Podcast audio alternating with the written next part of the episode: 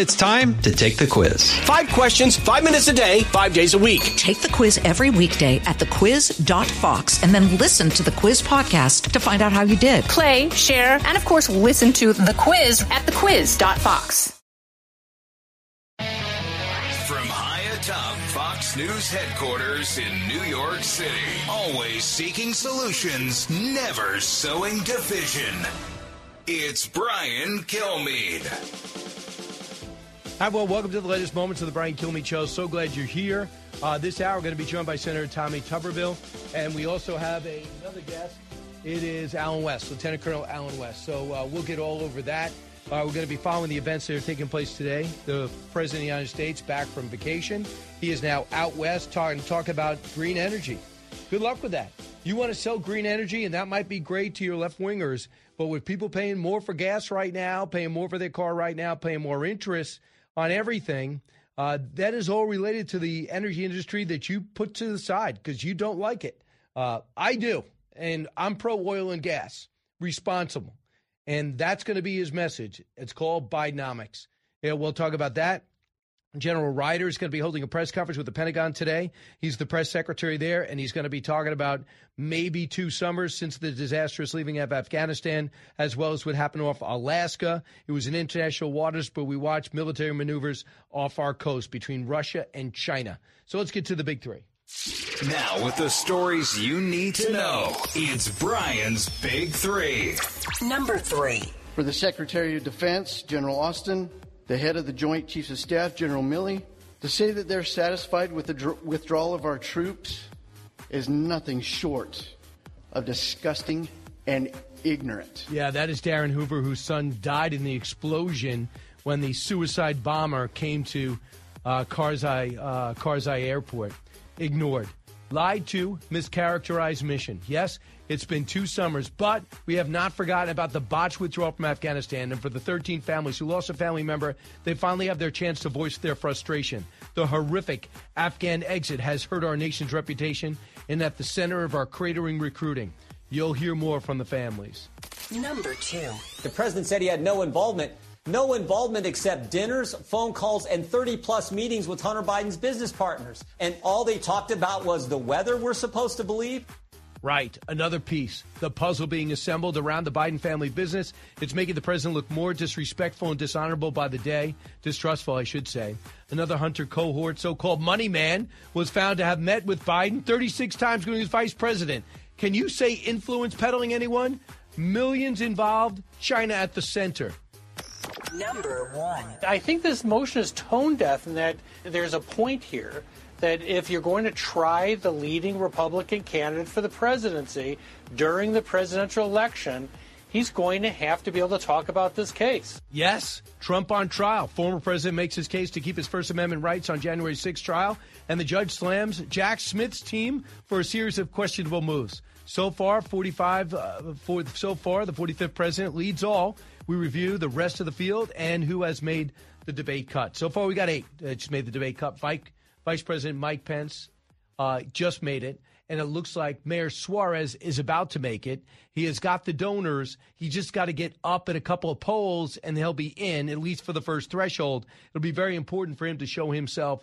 It'll be the last gasp because it's going to go higher and higher with each debate that as they pass by. I don't want to take too much time for Senator Tuberville, who's coming up next, so I just want to be very aware that many of you did not follow the news last night. But just so you know, a judge ordered a hearing after Donald Trump's lawyers say a proposed protective order would infringe on President Trump's right for free speech, which means if he talks about anything involved with the case, they say he could go to jail. There's no way he should be able to do that. How are you supposed to run for president and do that? Side note, there's 84 people in and around the president's life that he was told he can't talk about the case with. 84. Now, Evan Corcoran's his attorney. Evan Corcoran is a witness against him because they flipped him. I go and breached lawyer uh, client privilege because they said that he was complicit in a crime. He's a member of his defense team. Is Donald Trump not supposed to talk about any cases with him? And also, prosecutors with Jack Smith's team quickly uh, countered with their own filing, accessing that Trump objecting to their proposal because he wants to be able to use the government's evidence to try the case in the media rather than the courtroom. Well, you got to think about that before you charge a sitting president, excuse me, a former president who wants to be the next president. There's no way you can limit what he says when it's the number one topic in the news and maybe top five in the world. So they'll accuse him over and over again of not refusing to talk about the case, but you could talk about it. DeSantis can talk about it. Biden can talk about it, but Trump can't talk about it. So the judge in the case, who see, clearly is a was an Obama voter, um, voter and supporter and donor, who has been very tough on the January 6 cases, who is in Washington D.C., uh, responded to the filing because the Trump people said we got to use our First Amendment rights uh, by ordering a special counsel, Trump's legal team, to give her two proposed dates and times by Tuesday at 3 p.m., that's today, for a hearing on their dueling protective order motions. So here we go. Uh, game on. Meanwhile, John Lauro, Trump's attorney, responded to the prosecution motion minutes before the 5 p.m. deadline yesterday. The government requests the court assume the role of censor and impose content based regulations on President Trump's political speech. So he doesn't think that's right. He's going to go to fight for it in court. Now, Lauro went on to say President Biden has likewise capitalized on the indictments, posting a thinly, thinly veiled reference to the administration's prosecution of Trump. Because remember, he's holding up that comp that said evil Brandon or dark Brandon. A lot of people took that as we're coming after you, Trump. So Trump came back on Truth Social and says, You come after me, I'll come after you. And that's when Jack Smith says he's threatening me. No, President Biden threatening Trump. Do you realize how juvenile this is? But do you realize how complex it is? It's impossible for even the most disciplined candidate, which Trump is not, to not go afoul the law and the rules. So, what are you going to do? Arrest the Republican leader for the nomination or the Republican nominee because he violated an indictment clause because he's in public arena taking a question from Wolf Blitzer or Sean Hannity or Brian Kilmeade and you don't like the way he got offended or he offended you with his answer?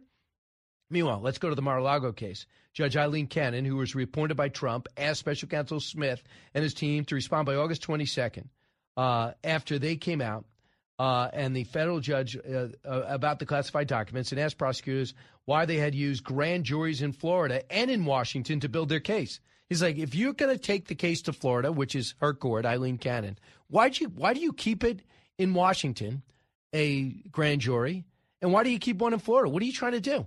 Why do you need two grand juries? What are you after? Are you asked to justice or you just after conviction? A lot of people think they're the same thing. I don't think so. So they've had a problem. Uh, Cannon's had a problem with the way Jack Smith's approaching this.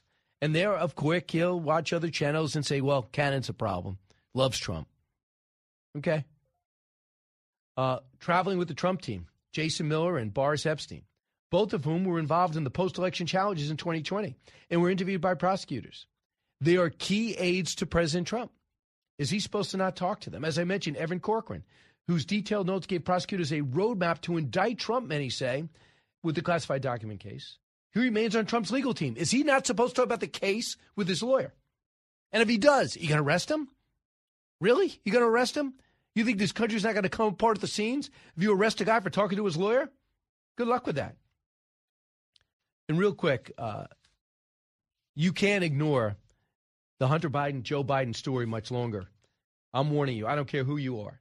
Because now we have uh, another member of the, and we knew this because Peter Schweizer's book came out two and a half years ago, of the Hunter Biden's team came out and turns out he met with President Biden when he was Vice President Biden 36 times, minimum, signed a book. How many times did he meet informally at Starbucks or go out to Delaware Rehoboth? We don't know. But if you met 36 times on the books, are you still going to hold to the fact that you didn't discuss your son's business dealings? This is the money man. This is the guy that would text message Hunter Biden and say, hey, you got to get this money from your dad. Hey, you got to make sure to pay these taxes. Hey, you have this bill due. You're overdrawn here. This was the money man. This was the organizer. I think that it looks like Devon Archer was the smartest guy among them. It looks like these other guy, uh, Schwerin, was the, is the second smartest. And the guy that was needed because of his last name was Hunter Biden. And guess who thinks that? Hunter Biden, cut 13. And then, of course, what spills out of that is the 51 former intel officials in their letter where they say it's a Russian information op, has all the earmarks of a Russian information op. And the long and the short of it is the American people are denied access to an important story that was the true election interference, I believe, in 2020. And Jordan goes on to talk about this is their spin. It's the illusion of access to President Biden. He wasn't really giving you, when he was vice president, access when he was senator. He was the illusion of access. Listen to this. No, no one's buying the illusion, I would hope. Cut 14. The president said he had no involvement. No involvement except dinners, phone calls, and 30 plus meetings with Hunter Biden's business partners. I mean, what, what, and 30 plus meetings, 20 some phone calls, dinners with the, the, the wealthiest woman in Russia, and all they talked about was the weather, we're supposed to believe. And the Democrats say this is some illusion of access. That looks like real access to me when you got 30 some times Hunter Biden's business partner is showing up at Joe Biden's house or at the White House having meetings with, with the vice president while he's vice president. That looks pretty much more than an illusion. To me, that looks real. Of course it does. Of course it does. And the question is not does Hunter do drugs and love hookers? It's why was Joe Biden at the center of it? He had Joe Biden had the only tangible business, and that was access to the inner workings of the American government and number one economy in the world. That's why he's with China, Romania, uh, Kazakhstan, Ukraine, and Russia. I'm Brian Kilmeade. Uh, Brian Kilmeade Show is uh, up and running. When we come back, Senator Tommy Tuberville at the heart of the big holdup in uh, in Washington of all flag officers, all promotions, until the Pentagon reverses its stand on abortion. Brian Kilmeade Show. It's Brian Kilmeade. Hey, folks, it's your man, Keyshawn Johnson here to talk about Angie, formerly known as Angie's List, your go-to home services. Marketplace for getting all your jobs done well. Now you might be wondering, what exactly is Angie? Well, let me tell you, it's the nation's largest home services marketplace, connecting over 150 million homeowners with skilled professionals to tackle any project, big or small. As a homeowner myself, I always have things I want to work on for my house, whether it's general home renovations or fun projects like putting in a pool. With over 200,000 pros in their network, Angie makes it a breeze to research, compare, and hire pros, ensuring every job is done well. Whether you're fixing a leaky faucet or planning a full kitchen renovation, Angie's got your back. And get this, folks. Angie's pros aren't just any old contractors. They're your neighbors, often running small businesses right in your community. Plus, they've been rated and reviewed by others in your area. So you know you're getting quality service. So why stress over home projects when you can turn to Angie? From finding the best price to scheduling a pro at your convenience, Angie's got you covered every step of the way. So get started today at Angie.com. That's Angie.com or download the app today to get started on getting all your jobs done. That's Angie, your trusted ally in home services you out of the gates and ready to go. Hey, it's Hutton Withrow. Hot Mike is here on the Outkick Network. We've got your afternoon covered with the latest sports discussion, and it's available wherever you find your audio. Daily analysis and news. He is hot. I am Mike. Actually, my name is Chad. His name is Jonathan, but you get the picture. We're going to bring it every single day. Whatever you want to call us, we'll respond to. We just want you to respond to what we're dishing out every day. And while you're here, we hope you subscribe to the podcast, like, subscribe, and share.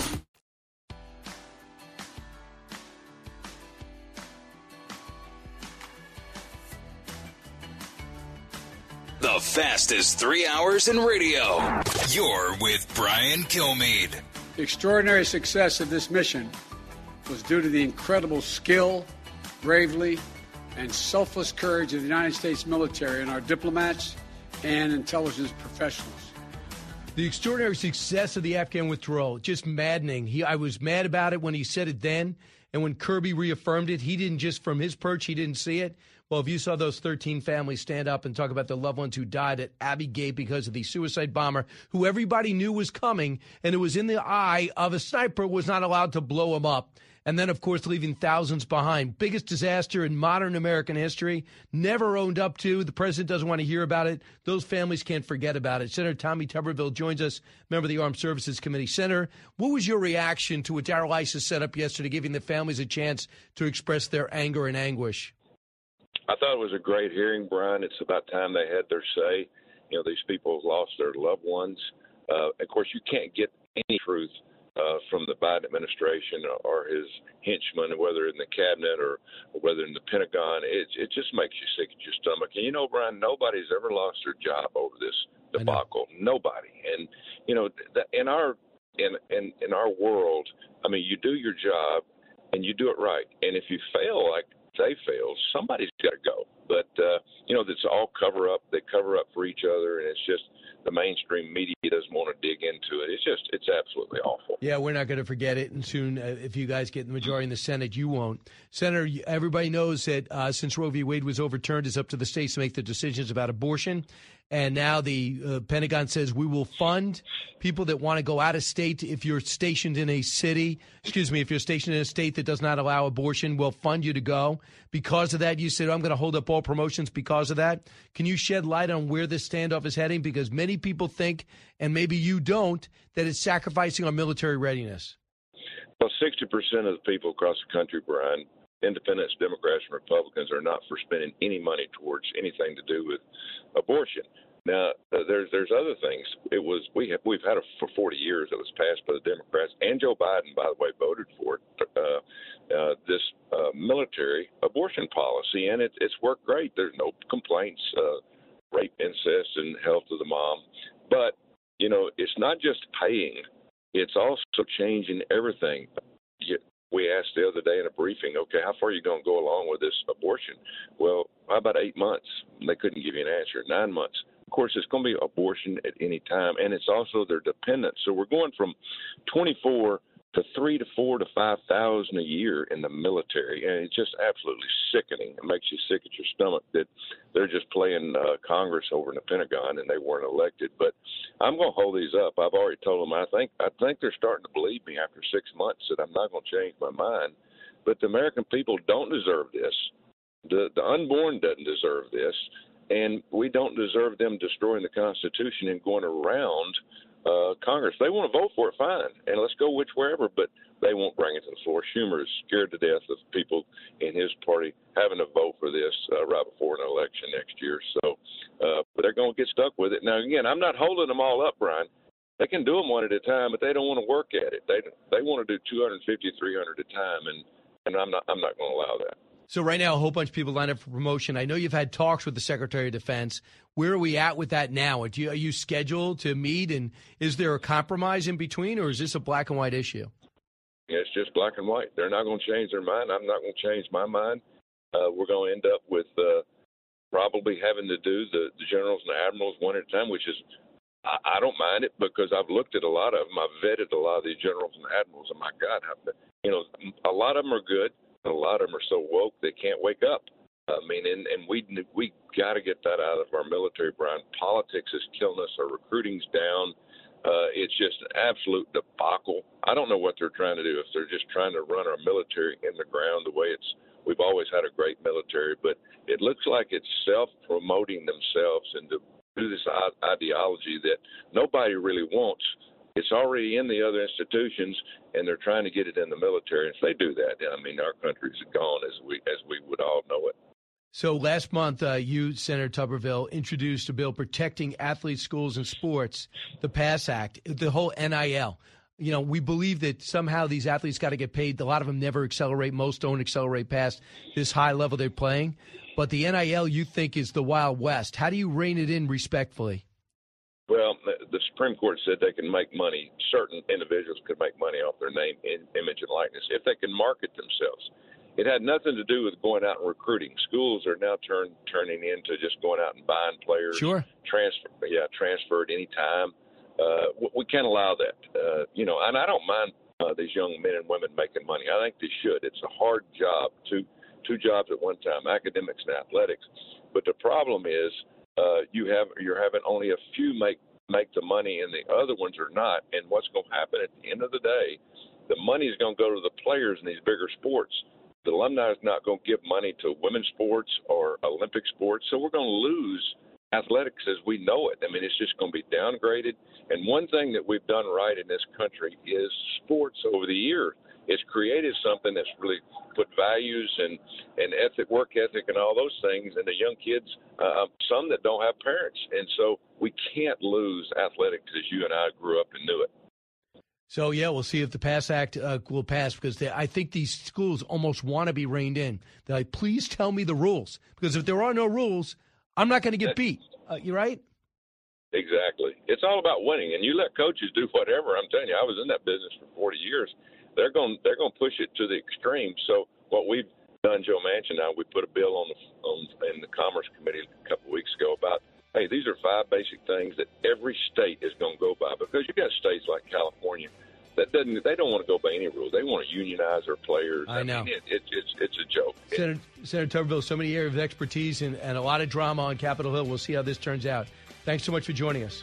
Okay, Brian. Thank you. All right, we come back. With Lieutenant Colonel Allen West, another man with great convictions and morals. Don't move. Brian Kilmeade Show. So glad you're here.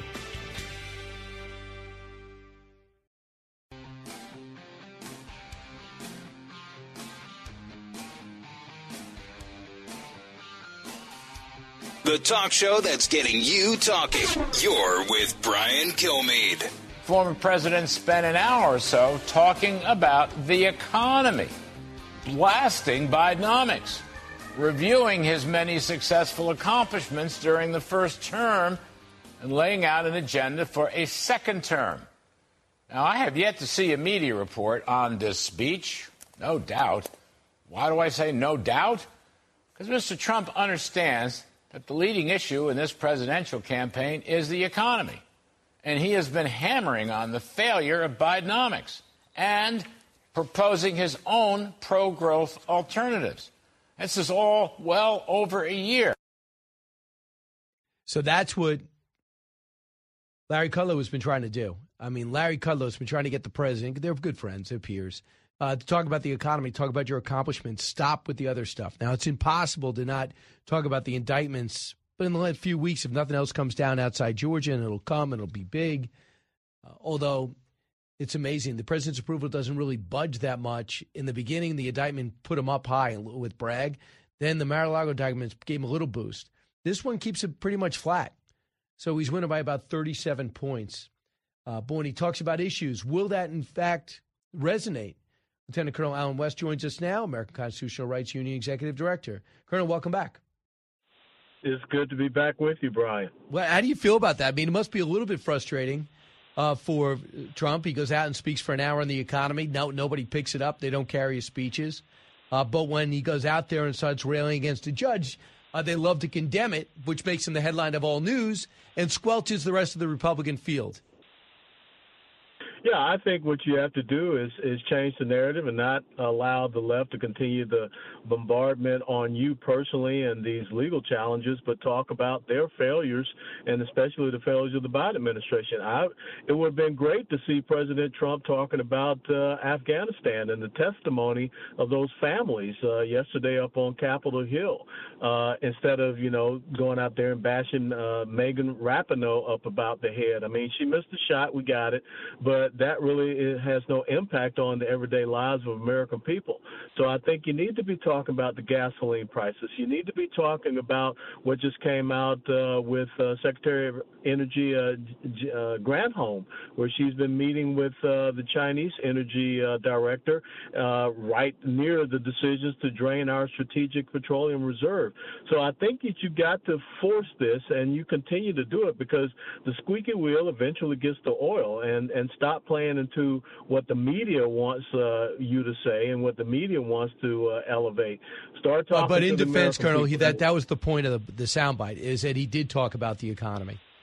Um, well, I know, and yeah. and that's what I'm saying. Keep doing it. Don't don't sit around and say, well, you know, they're not listening. To keep doing it because the American people are listening. I mean, the American people don't care what the mainstream media has to say. We understand the game that they're playing. So take your message directly to the people. Right. Uh, so yesterday, as you know, two o'clock in the afternoon, or one o'clock in the afternoon, uh, Darrell Issa's hearing, giving 13 family members a chance to talk about their frustration, anger, and grief over the loss of 13 service members. Uh, here's some of that emotion. Here's Darin Hoover talk about how this administration just ignores them and how the president and everybody else lied to them. Cut 20. For the Secretary of Defense, General Austin, the head of the Joint Chiefs of Staff, General Milley, to say that they're satisfied with the dr- withdrawal of our troops is nothing short of disgusting and ignorant.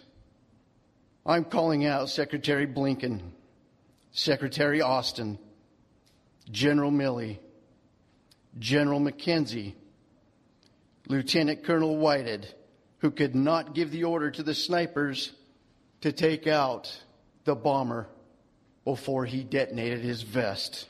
Uh, And as we know, that was telegraphed. It's coming, it's coming, it's coming, and it happened, let alone the Yeah. thousands we left behind. Your thoughts about that? Well, no, you're absolutely right. This is the, the greatest strategic, operational, and tactical debacle and failure in United States military history. This is worse than Kasserine Pass uh, when you go back to World War II. So I think that someone needs to be held accountable instead of them running around patting themselves on the back. But what is even more disturbing is that, you know, according to the testimony of one of the witnesses, that Joe Biden actually lied to uh, this woman when she said when he told her that you know he and Jill could understand because you know they lost their son Bo and he had a flag draped coffin and all of that. Bo Biden died be- because of cancer. Bo Biden did not die because of the incompetent decisions of uh, someone that was the president of the United States of America to put his life in danger. And what is even more disturbing is the recent story that happened, I think, within the last week or two, that uh, one of the young uh, members that were killed, the family had to pay to move his uh, final resting spot into Arlington National Cemetery, if I'm correct. The uh, the government wouldn't even do it, but yet we have the Biden administration that wants to provide these uh, gender dysphoria transition surgeries to people in the military. So this is a horrific thing that has has not had closure for these families. Yeah. By the way, his, his Bo died after serving in Iraq. Great. Uh, six years later, and Walter Reed of cancer. Now, there's people that say Yes. it came from burn pits. That's what the father believes. I don't know. You know, who knows? But I, I, you know, I wish he didn't die, obviously. But that is not dying in action in Iraq. He keeps saying this story, which is blatantly untrue. Does he have a staffer that tells him? Does he not know the difference between dying in battle and dying in a hospital six years after you serve? You're already Attorney General of Delaware. Yeah. Yeah, it's absolutely appalling that he would try to, you know, make this parallel comparison of sympathy when really it's disregarding the loss of these people. And again, they lost their sons and daughter uh, because of his decision, his decision that he thought was a great decision. So again, this is something that shows his complete disconnect. And who will ever forget him there at the ramp ceremony when those young men and that one female uh, Marine, when their bodies were coming back home for their final resting spot, the ramp ceremony, when he looked down at his watch. Uh, Many times. How, how offensive and condescending is that? And so again, this is a great thing that President Trump should bring out, and that you know he was at ramp ceremonies and he knows what type of honor, honor and dignity and respect there should be. And again, keep bringing that uh, that point home. Yeah, uh, it's just, it's fascinating time. Out of the eight uh, or not eight or nine. So if Suarez gets on the stage, um, uh, the gets on the stage on the twenty third, and if Trump isn't Mhm. there, what are you going to be? Well, who are you going to be most intrigued to listen to? Who who's piqued your interest outside the current front runner? Well, I'm going to look and see who can articulate these issues the best and who can bring that, you know, strong constitutional conservative message. And, you know, if I were advising President Trump, I would tell him that he should be there. He should be on that debate stage. Look, the uh, the college football uh, rankings, preseason rankings are going to come out, and I'm sure Georgia's going to be number one. They're the two-time defending champion, only lost one game in two years. But guess what? That doesn't mean that Georgia does not have to play any games between now and the national championship. So I think it's important that if you're the the top dog, uh, you need to go out there and validate the polls, validate your ranking, and show people that you're willing to fight to be the president and not sit back and uh, you know have some popcorn and you know tweet about it. Uh, I want to see you on the stage, Mr. President, and I want to see you uh, you know show that you can answer any of the questions, you can answer and fire back uh, to any of the other candidates that are there. I, I, this is not about a coronation, and and uh, I think that that is the most important thing that should be happening. So one thing that Governor DeSantis is starting to do now is is go into tough, uh, contentious interviews. Here's one with NBC as he's talking about, of course, the only thing Democrats want to talk about, and that's abortion, cut 36. We will be a pro life president and, and, we will support pro life policies. Um, I would not allow uh, what a lot of the left wants to do, which is to override pro life protections throughout the country all the way up really until the moment of birth in some instances, which I think is, is infanticide. Uh, well, actually, not... I got to push back on you on that because that that's a, a misrepresentation of, of what's happening. I mean, that 1.3% of abortions happen at 21 weeks or higher. There's no, no right. evidence of Democrats pushing for but, but their abortions view up is, until their view is is that all the way up into that, yet there should not be any legal protections. Uh, there is no in indication of Democrats right. pushing you're, you're for that is who's right? Governor DeSantis is right because in the state of California, and he'll be debating Gavin Newsom, I think, in November, uh, they passed legislation so that they can have abortions all the way up to the time of birth, and even they're talking about after birth. Who can ever forget uh, Virginia Governor Ralph Northam talking about after a baby being born that they should sit it aside and decide what to do with it? That's infanticide. Uh, and so he's absolutely right. But if you really want to turn the tables on the Democrats, ask them why do they support, you know, the philosophy of a person like Margaret Sanger, who was a racist.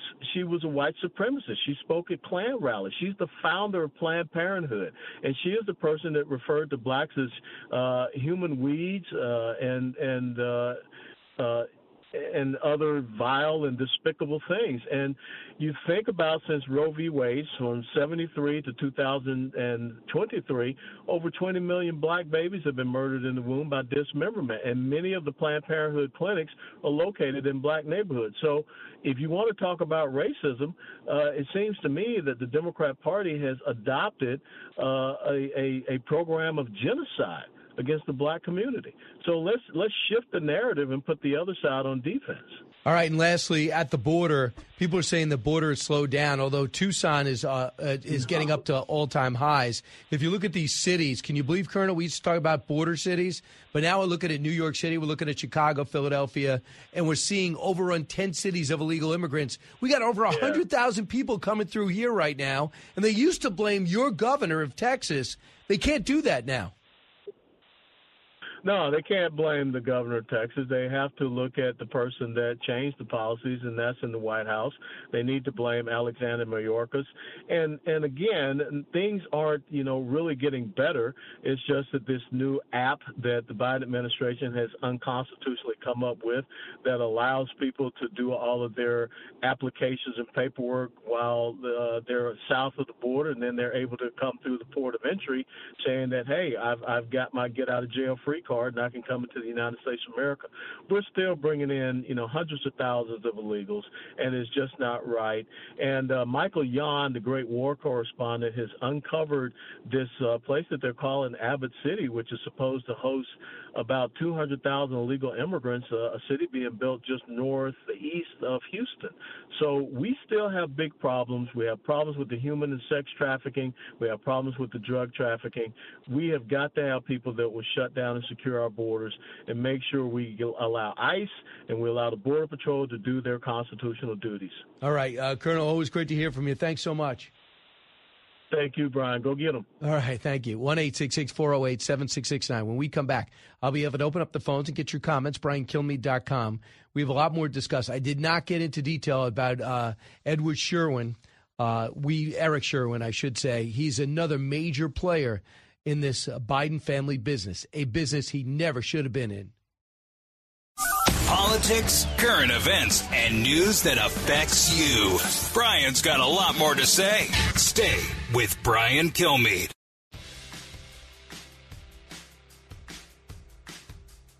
He's so busy, he'll make your head spin. It's Brian Kilmeade. Worst part was I remember rooting for him as a kid, and I was older than he was.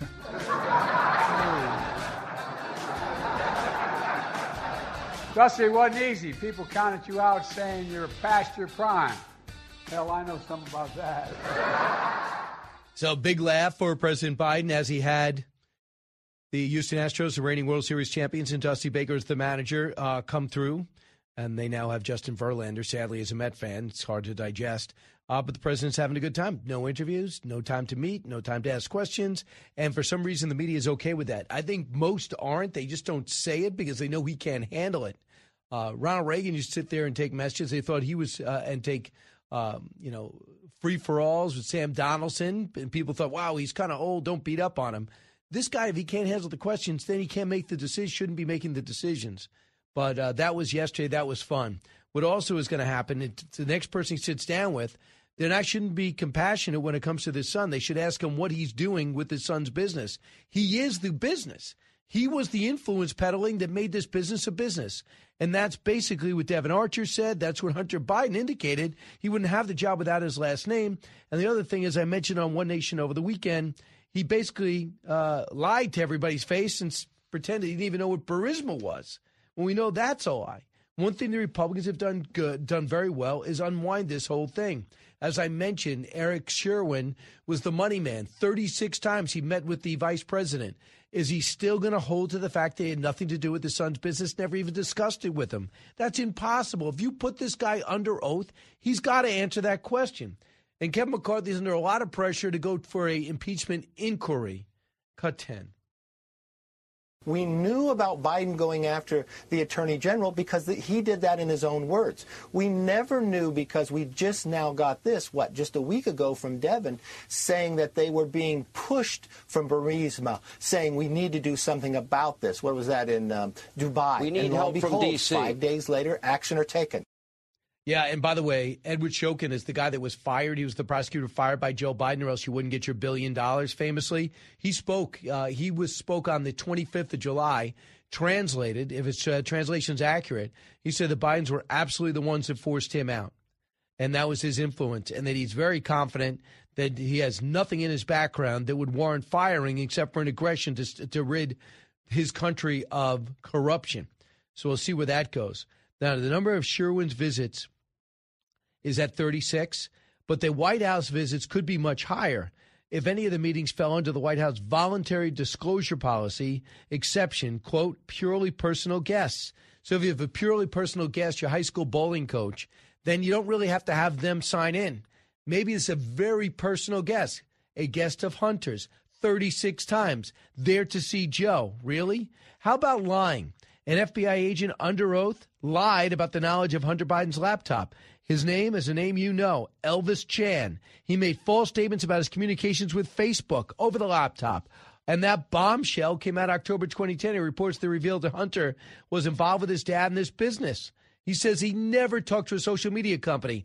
According to reports, Facebook is a social media company, maybe one of the first. The employee said on October 15, 2020, a message that he had spoken with Chan, who said he was up to speed on the FBI's probe of Hunter's laptop, and there was no current evidence to suggest any foreign connection in direction that he is. So he lied about connections to the laptop, to the social media companies, and he lied about saying that they then had no idea if it was Russian disinformation or not. Either that or he's lying to Facebook. More FBI reasons to be concerned. Incredible. I'm not sure without these major indictments that we would not even have most media outlets talking about it. But I must be frustrating for guys like Tony Bobulinski because he was the one who said this two years ago and even mentioned the others that they're involved in it. And they thought that they were about to get screwed, but they did not know that everybody in the media would just shut up about it. They didn't know the pre- vice president would become president of the United States and that Donald Trump would be hit with indictment after indictment. Even now, trying to, sw- to swamp President Biden just coming off vacation in his news, his disturbing news. Make no mistake, President Biden was the business. He was the influence that they were peddling. From the Fox News radio studios in Midtown Manhattan, it's the fastest growing radio talk show. Brian Kilmeade. Our one from 48th and 6th in Midtown Manhattan, heard around the country, around the world. This is the Brian Kilmeade Show. Clay Travis is in studio. we didn't tell him yet he's on Fox Nation too, but we're being screened. I don't know how he's going to react. Julie Banderas at the bottom of the hour, almost as nice as Clay. And we'll do a simulcast on FBN with uh, Stuart Varney. Have a chance to talk about uh, what's going on in the presidential race. Uh, but first things first, we know that uh, Clay, you're pumped up. Your book is now out this week, American Playbook, a guide to winning back the country uh, from the Democrats. What made you feel as though you need a handbook for the Republicans to truly understand what's at stake and how to do it? Well, there's a lot of ass kickings that have happened so far uh, in recent vintage. So I, I get tired, and I know you're a sports fan too. I get tired of seeing political parties that are so worried about losing voters that they seem maniacally focused on trying to win basically everything by a last second field goal. Uh, it's great when you're a sports fan if your team makes a last second field but goal. But if you keep losing it.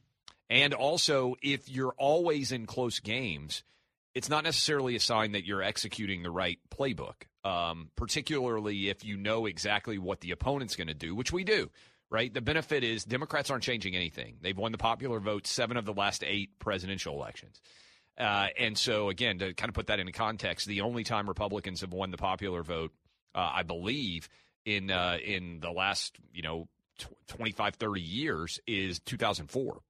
Uh, so that's if pretty you, crazy to think about. But if you look at that map, yeah. it's mostly red. Yeah. If you look at the map, uh, what Republicans have done, I mean, they take Ohio, it's basically theirs now. Florida, yeah. theirs, unless they have some real bad leadership or the Democrats come up with the next incarnation of JFK, which they have not. Um, you know, they've given up on California, they've given up on New York. So it's yeah. things have really changed. I mean, can you imagine?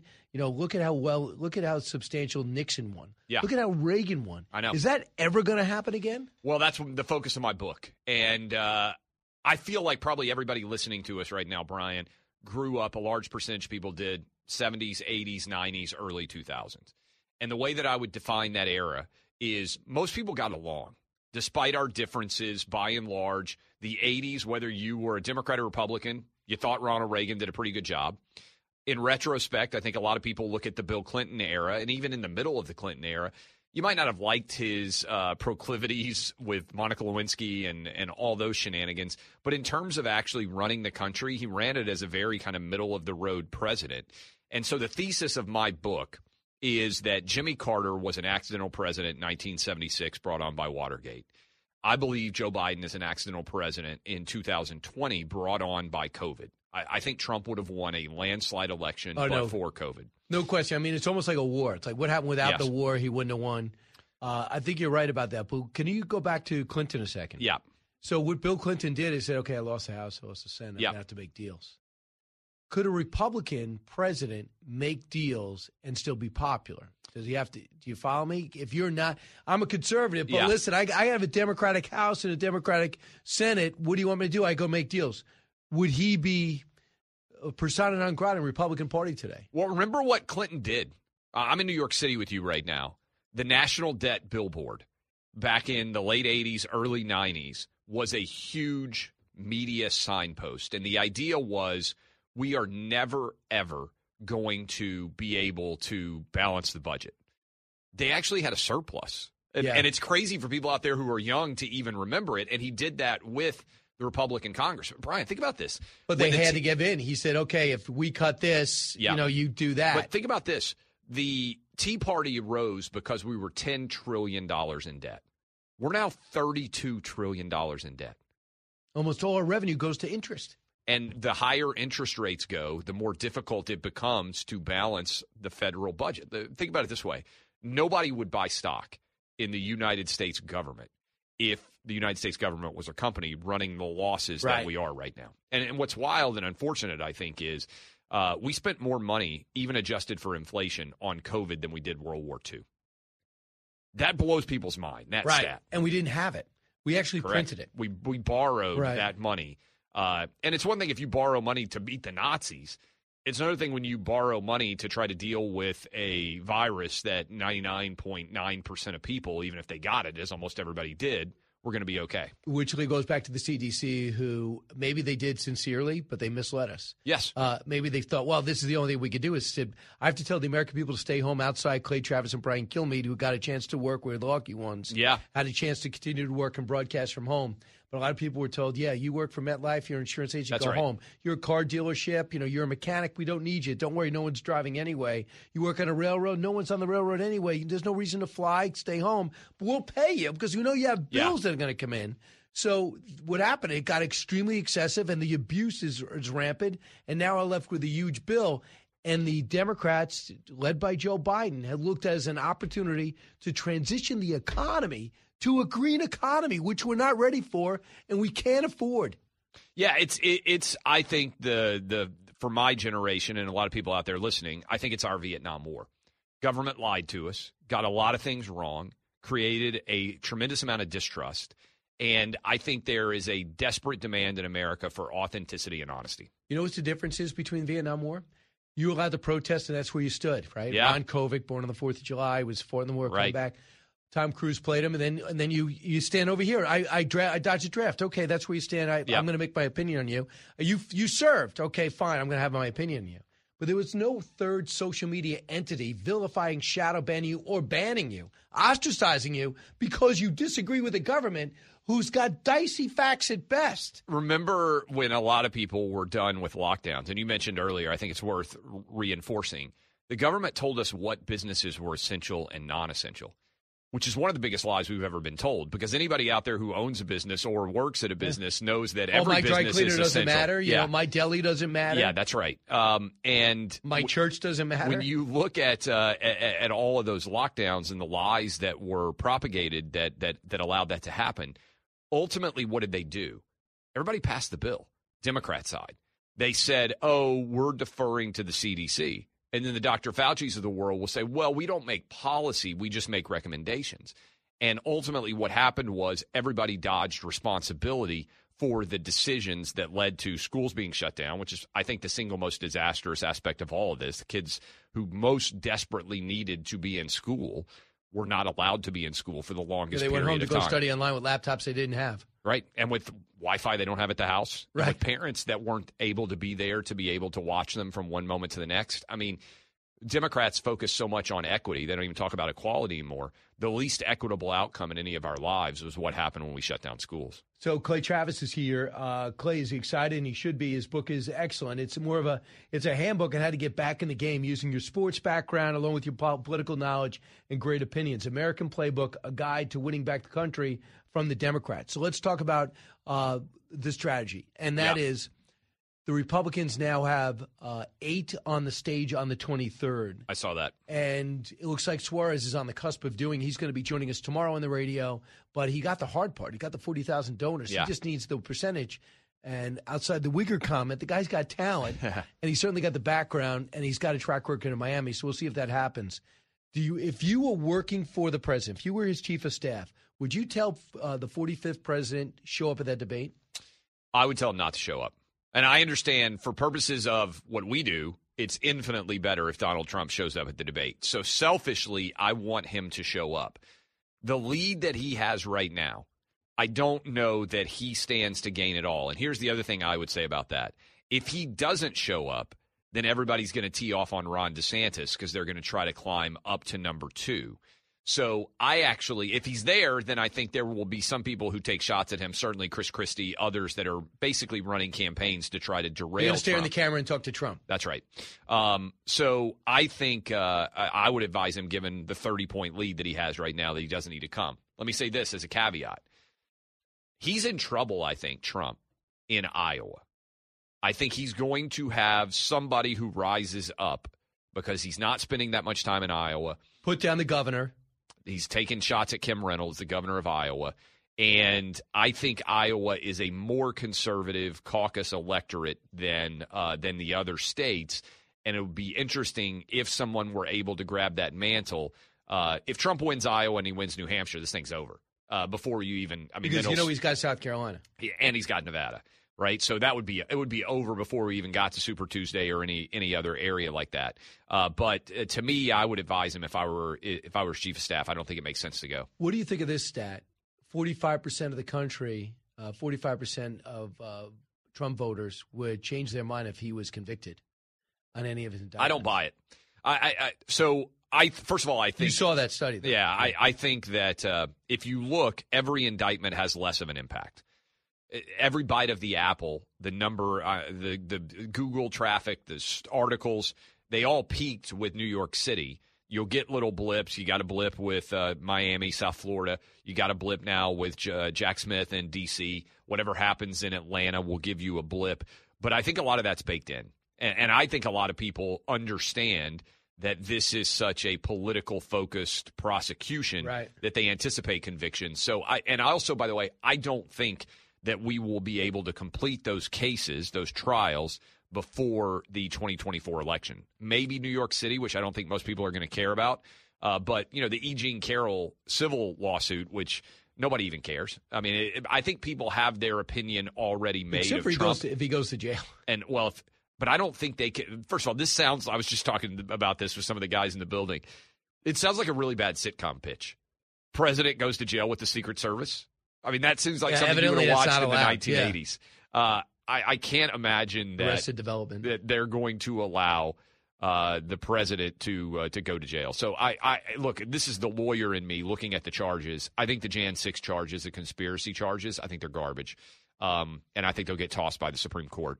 Uh, I, I think South Florida, he's going to have a jury that actually benefits him, and so, they won't Clay, convict. with your law background, what I've been told is if he is convicted on the January 6 charges and they go first, he goes to jail while they appeal. Well, they'll try to take him away, right? I don't think that they can get now. Maybe they'll try to fast track it, but I, if you look at the typical roadmap for January takes 6 two to charges, three years to get that case That's right. ready.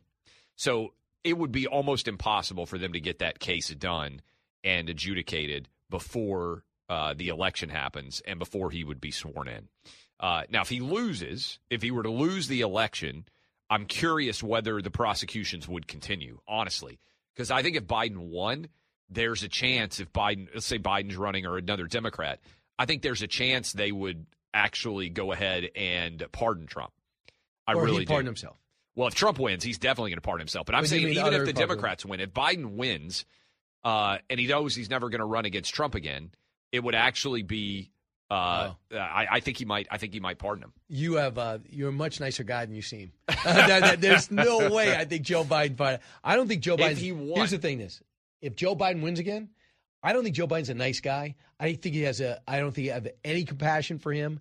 I think he's a mean guy who continues to lie to your Yeah, face. I know. And he hates Trump more than life itself. He would revel in putting the 78 year old behind bars.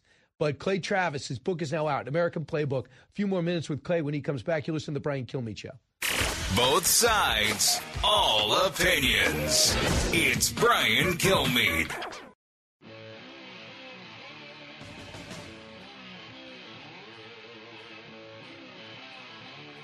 Information you want, truth you demand. This is the Brian Kilmeade Show. Just finished a day down here uh, visiting North Dakota National Guard troops at the border, uh, doing interviews with the national media. Uh, we've got people in the background behind us crossing the Rio Grande, uh, and I was in an interview where the first three questions were about indictments. Uh, it's it's just incredible to me that the mainstream media, other than perhaps this channel and a few others, are even interested in talking about the issues that every American's worried about. They're That's Doug uh, Burgum, and he's a very talented guy. He's governor you probably have not heard much about North Dakota, self-made multimillionaire, is doing a great job in that state, conservative, friendly, good good approach. But all everyone does to the, everybody is talk about Trump to them. What do you think about Trump? What do you think about his indictments? What do you think? Nobody talks about what happened in Afghanistan. Nobody talks about Bidenomics. Clay uh, uh, Clay Travis knows all about that. The founder of Outkick. He's also the author of a brand new book, American Playbook. So, Clay, the frustration from these candidates Yeah. is apparent. That's as angry as you think uh, Burgum will get. Yeah, and and look, there was a, a poll question that I thought really kind of epitomized this, and it was Trump versus DeSantis. They said two things, and, and I, I'm curious how you would break this down. And the numbers are not going to be 100% right, I don't think, but uh, who's more fun? Trump won uh, 54 to 16 uh, in the poll. I think that was a New York Times poll. Uh, then the question was, who's more likable? DeSantis won 47 to 45. So huge majorities of people say Trump is more fun Ah. while simultaneously saying DeSantis is more likable. What that says to me is what what I think you're hearing from that clip. Trump soaks up so much oxygen. Even people who don't like him think that he is fun. That's what those numbers reflect, right? Yes. And I, I, I just struggle. I, I imagine when the when the when they look at the data on that, how many friends do you have, or does anyone listening to us have right now that is really fun and simultaneously not likable? Usually, those things would go hand in hand. Absolutely, If you are more likable, most people would say, "Oh, you're more fun. I'd like to hang out with you." Trump destroys DeSantis on fun, but DeSantis is more likable, and I just look at that and I think, well, there's the race. Uh, you you alerted me to this, but Ron DeSantis has now replaced his campaign manager. Uh, Generra Peck, uh, Peck is is in what is the third major reshuffling of his operations. Peck will be shifted to a role of chief strategist as part of a new order. Taking her place atop the campaign will be uh, James Uthmeier. Do Yeah. you know both these? I know both of them. And do you think it's a good move? Uh, I mean, I don't know both of them in the context of who's better. Yeah, I mean, like if you told me right now, hey, uh, we're replacing one football coach with another one, like, hey, do you like Nick Saban or Dabo Swinney better? It's usually you not like too much winning. Right. Uh, I, I would be able to analyze the the football coaches. Uh, James obviously has been the pilot of a very policy driven and successful DeSantis uh, governorship, and he has been involved in a lot of different details from the get go. Uh, he is a uh, super focused, super smart lawyer, and I, I would imagine that this means the DeSantis camp has basically decided this race comes down to Iowa. They have to win Iowa on January 15th.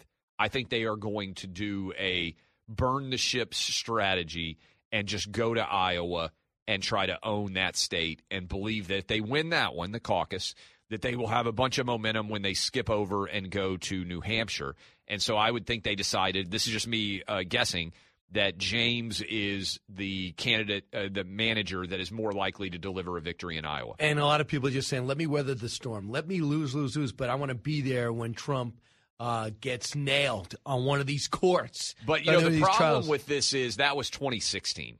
Everybody said, Hang hey, on. I'll be the it'll be me versus Trump and then everybody will come to their senses and I'll win." The problem is I think when you look at let's say Trump has 50% of the electorate right now and the other 50% is for everybody else.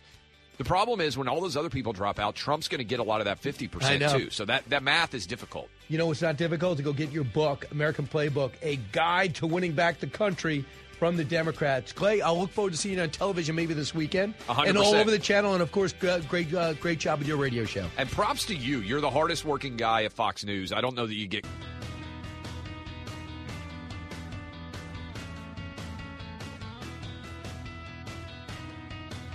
From his mouth to your ears, it's Brian Kilmeade.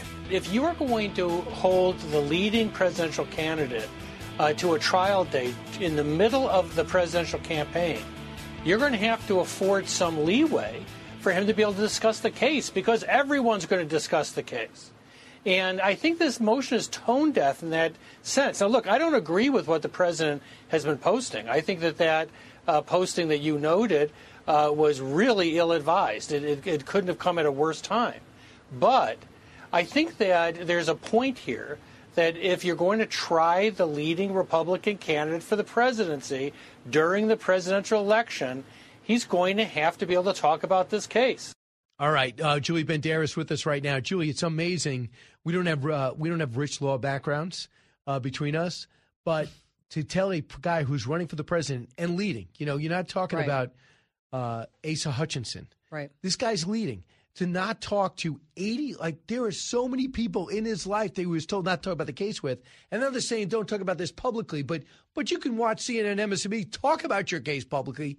It's impossible. Yeah. You can't have an indictment, presumption of innocence, and then have these limits on the on the person. I heard you yesterday morning talking about this on Fox and Friends, and you, we're not just talking about any person here. We're talking about Donald Trump, and this has been his whole entire platform since before he was elected president. He is a social media giant, and that is how he communicates to his followers and his fans and his supporters. So that's his only way of communicating with him, eh, with them. And if he wants to communicate his innocence or whatever the heck he wants, that's your freedom of speech. So what's so interesting is the president says he was referring to responding to Joe Biden's tweet that he put out there that said a cup of Joe never tasted better.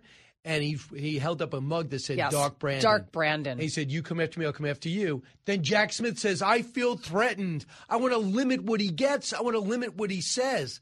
Listen, you're in trouble there. You're going to be in trouble in Florida with that judge, and the other judge is going to have a hard time siding with Jack Smith because the president will, 77 years old, running Yeah. for president, he'll violate that on a daily basis. Are you going to arrest the front runner for president of the United States and not divide the country and rip it apart? You're going to put him in handcuffs Yeah. because he said something provocative? It's another double standard. I mean, because so the president, obviously, of the United States that's currently in our White House can't be muted.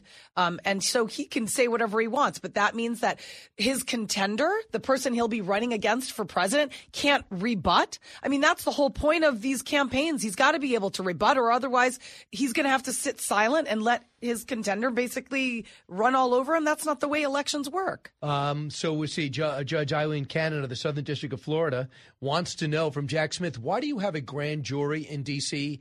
Uh, and one in Florida? What is the point of that? Right. Why do you still have it done? You've already got your indictment. Why do you still need your grand jury? What kind of answer does he have? I can't wait to see that answer. But of course, it'll be marginalized because Trump uh, appointed Cannon, the other woman, off the charts, an Obama donor, worked to the same firm as Hunter Biden, Yeah. and who goes after January 6 Yeah. people. No, this is first of all The Trump's, Punisher? Trump's attorney, who was on your show la- yesterday morning. Did you notice? I actually listened to your show, like in uh, its I'm entirety. really yesterday. Did you know you were coming on, or It you just I did didn't that? even know you were on Fox and Friends until yesterday morning. Right. Yeah, it was a good show. They took cable out of your house. Was yeah, that a court order? yeah, they did. Yeah, Right. I've been buried under a rock. No, I listened, and it, I thought it was interesting that she talked about, you know, the Trump attorneys are saying there's no way he's going to get a fair trial in D.C. They want to move it, possibly, right? Um, the indictments were in D.C., but I mean, when you talk about political bias with these judges, okay, they want the judge to recuse themselves. Well, the only way for a judge to recuse themselves is by that judge's decision. Nobody else can decide for a judge if they're going to recuse themselves. If a judge is politically motivated, why in the world would a judge ever recuse themselves? Something's wrong with the system. There needs to be oversight over these judges. I believe that these judges have way too much power, especially when it comes down to politics. Lawyers and judges should obviously be able to play down the middle, but I know it's impossible. We all know it's impossible. So how about this? Evan Corcoran, who was forced to testify against Trump as a his lawyer, is still on his legal team. So he gave notes to the prosecutors and a roadmap. They say to indict Trump. That's what led to the indictment. They say more than anything else. He remains on Trump's legal team. Is he supposed to not talk about the case with Evan Corcoran? Of course he's going to talk about the case. With Jason Miller as key advisor, Boris Epshteyn, who's been there every step of the way. I don't care what you think of the case. I have no interest who you're going to vote for. Don't tell me that no one. Please don't tell me that you've thought this through. Right. And they they clearly have it. Now in comes Georgia. That case. You Yeah. know the president's going to be speaking about that in Georgia multiple times. And that most likely, that fourth indictment is pretty much guaranteed to be coming They down. in the set up the barricades weeks. I around know, the courthouse ready. already. They're ready for it, right? And obviously, this is because uh, you know another politician wants their 15 minutes of fame, and obviously they're going to get all this attention. But it's just a double standard once again because you can't not. You cannot tell somebody like President Trump that he can't speak. Right. I mean, he has every right to speak up for himself.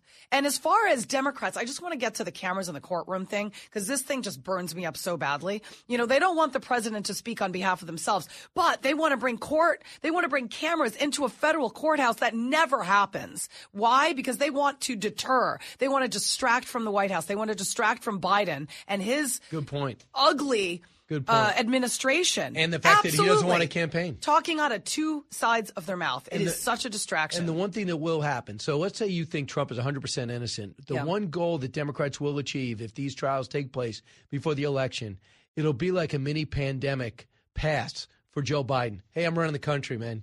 I'm not going to go out there and campaign. There's no guy doing 45,000 seat arenas getting great momentum in all the battleground states because he's stuck in court Yeah. trying to defend himself, Right. which would allow the president to say, I'm busy. I'm it's s- not even a candidate. Yeah. I'm busy doing the presidency. But we were talking about all this. Sol Wisenberg, uh, former White uh, Whitewater deputy uh, independent counsel, on with Laura last night, talked about what the judge said yesterday in Miami. Cut four.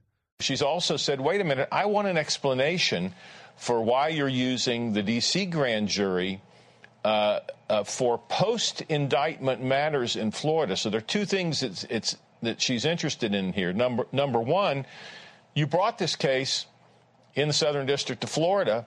Uh, why are you using the D.C.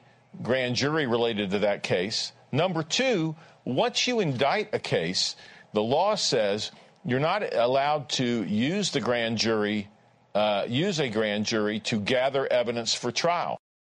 But he's doing that. Isn't this crazy? It's not crazy. That's that's the sad part. It's not crazy. I mean, are you surprised? Absolutely not. They're going to use everything that they can against him. And so, and, and in Washington, D.C., certainly that's not a town that's very, uh, let's say, red. I mean, it, it's not a town that, and then imagine jurors. Imagine trying to find jurors in D.C. when it comes to down to this. That's impossible to find jurors that are going to be impartial. I mean, you run the case for the appeal because your best hope is on appeal. You basically think you're going to end up with a being convicted. But at that time, if you are convicted, are you bound to your home? Or are you put in jail? So if Julie Banderas or Brian Kilmeade was tried in Washington D.C., we'd go to jail until we had our appeal. Right. Would they put a 77 year old presidential candidate in jail if this happens and they get a conviction, which is going to happen with that judge and this jury uh, before? I mean, it's crazy. Before the election. Someone told me that it's impossible to do that because you can't have Secret Service in jail and you need Secret Service protection. That's a good So it might be at home. But how do you campaign? You, can't. And that's exactly why they're doing this. I mean, this is one of the reasons why he's got a target on his back. I mean, yeah, he made a lot of mistakes, but there is a lot of political motivation behind this. And it's very disturbing to see when lawyers and judges allow for impartial you know, opinions to play a role in something so large because this isn't just about Donald Trump. This is about the next election. What show are you doing later? Oh, I'm doing Faulkner Focus at 11. Wow. You know, Uh, in roughly that's that's uh, in a few 18 minutes. Yeah, we got three minutes. Yeah, like in Do you know who's minutes. on? Uh, yeah, I do. I mean, I have to pull up my rundown, but I've got um, Sean on. And Hannity? Uh, no, I got to look through my rundown. You, you're oh actually wait, we do have this. We have music just for this. We have plenty like for this, right? Have the I got Sean music. Duffy. We're going to be talking about uh, Eric Schwerin, you know, making 36 visits to the vice president's office during his Could be more. administration. Could be more. But I mean, it's amazing how, and then the letter that that President Biden wrote to him, kind of thanking him for, you know, a very friendly dinner that the two of them had. These two were very chummy. You know exactly what was going on between him and his son. He knows exactly what his son was up to. Right. Uh, there's no doubt about it. You can no longer say I know nothing about my friend, my son's overseas business 36 visits from uh, a, a, a, a business partner And of then- your son. and then 20 visits with uh, Devon Archer. Yes. So listen to this. Andy McCarthy, legal guy. I was shocked to hear him say this. You know, there's a lot of questions about how often did Joe or did Joe talk about the business with Hunter? Was he involved in the business with Hunter? That gets the, you know, the cart before the horse. The business was Joe Biden, access to Joe Biden. That is the business. Yes. There is no other business. He was Don't selling say not the only did I know about it, Yes. but, but I'm the only one with access. Right, but the word the brand. Okay, Right. what do you mean by the brand? The Biden brand. Obviously, Hunter Biden was using the brand, meaning his father, in order to help push through these business dealings. And his father clearly had to have known what was going on. You don't invite somebody back over 36 times. You don't bring back Devon Archer over 20 times. Does the Faulkner Focus have music at the end of breaks? to wrap us like Yeah, this? like no, they that's don't. what's happening now. No, they don't wrap us. They're not rude like you guys. Right. So this is rude? Yeah. I think this is a general way of saying, I need you to move towards the door, almost like an usher. like I'm just like Just use a gradually, hook. little by little, people, I don't it's like. over. I don't like subtleties. You Use a like- hook next time. All right, she's gone. Julie Banderas is done. Bye. See you at eleven.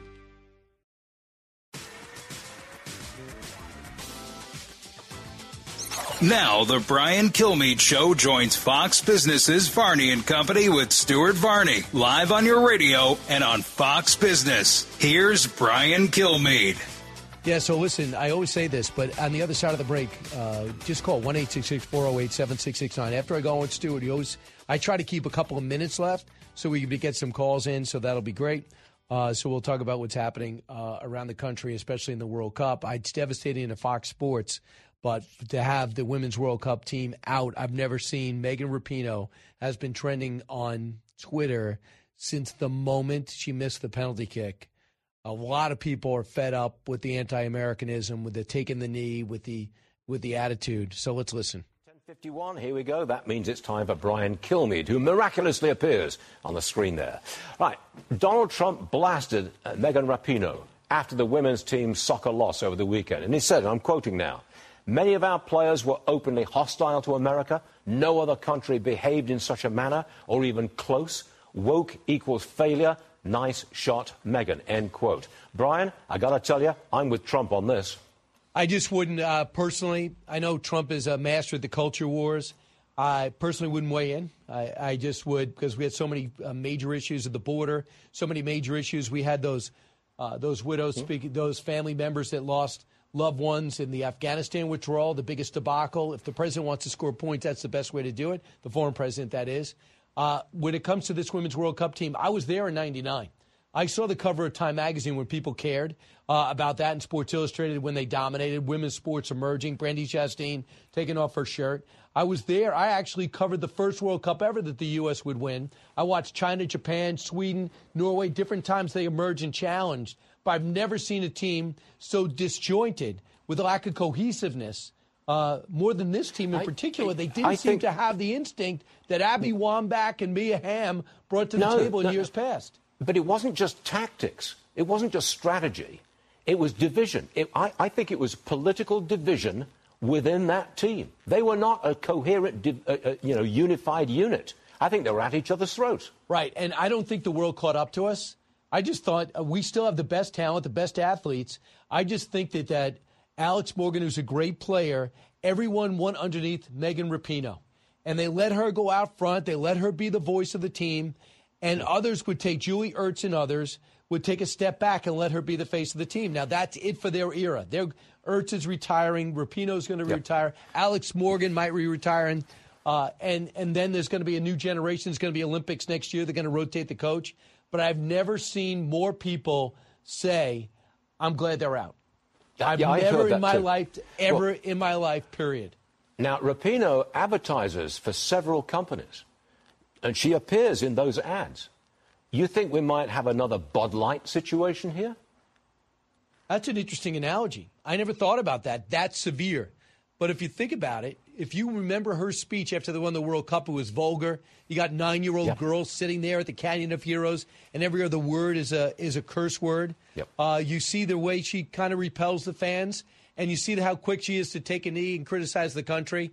I'm not one of those criticizing the team because they didn't sing the national anthem. I don't really need to think you have to sing it. But when Vietnam shows more patriotism than you, a communist country that didn't allow right. women to even play sports 10 years prior, I think that's a lack of perspective. And I also think America has moved on. We understand we had that convulsion. We understand the pandemic. We understand the George Floyd. We moved on. We're coming together again in many respects, yes. especially on sports. The NFL, we're not dealing with two national anthems anymore. And I think that people say, yeah, it's about time you got what you wanted. Plus, she missed an easy sitter and she missed a penalty kick. Yeah. I'm not saying it's easy yeah. to score in a World Cup, but no, these are uh, stuff that elite athletes do. Absolutely. Uh, I want to bring this up. Elon Musk, Mark Zuckerberg, they're gearing up for the big fight. But you, I believe, you, Brian Kilmeade, you got some fighting tips from Tyrus. I think we got some video of this. Did you right. learn anything, Brian? Yes, I learned not to fight Tyrus.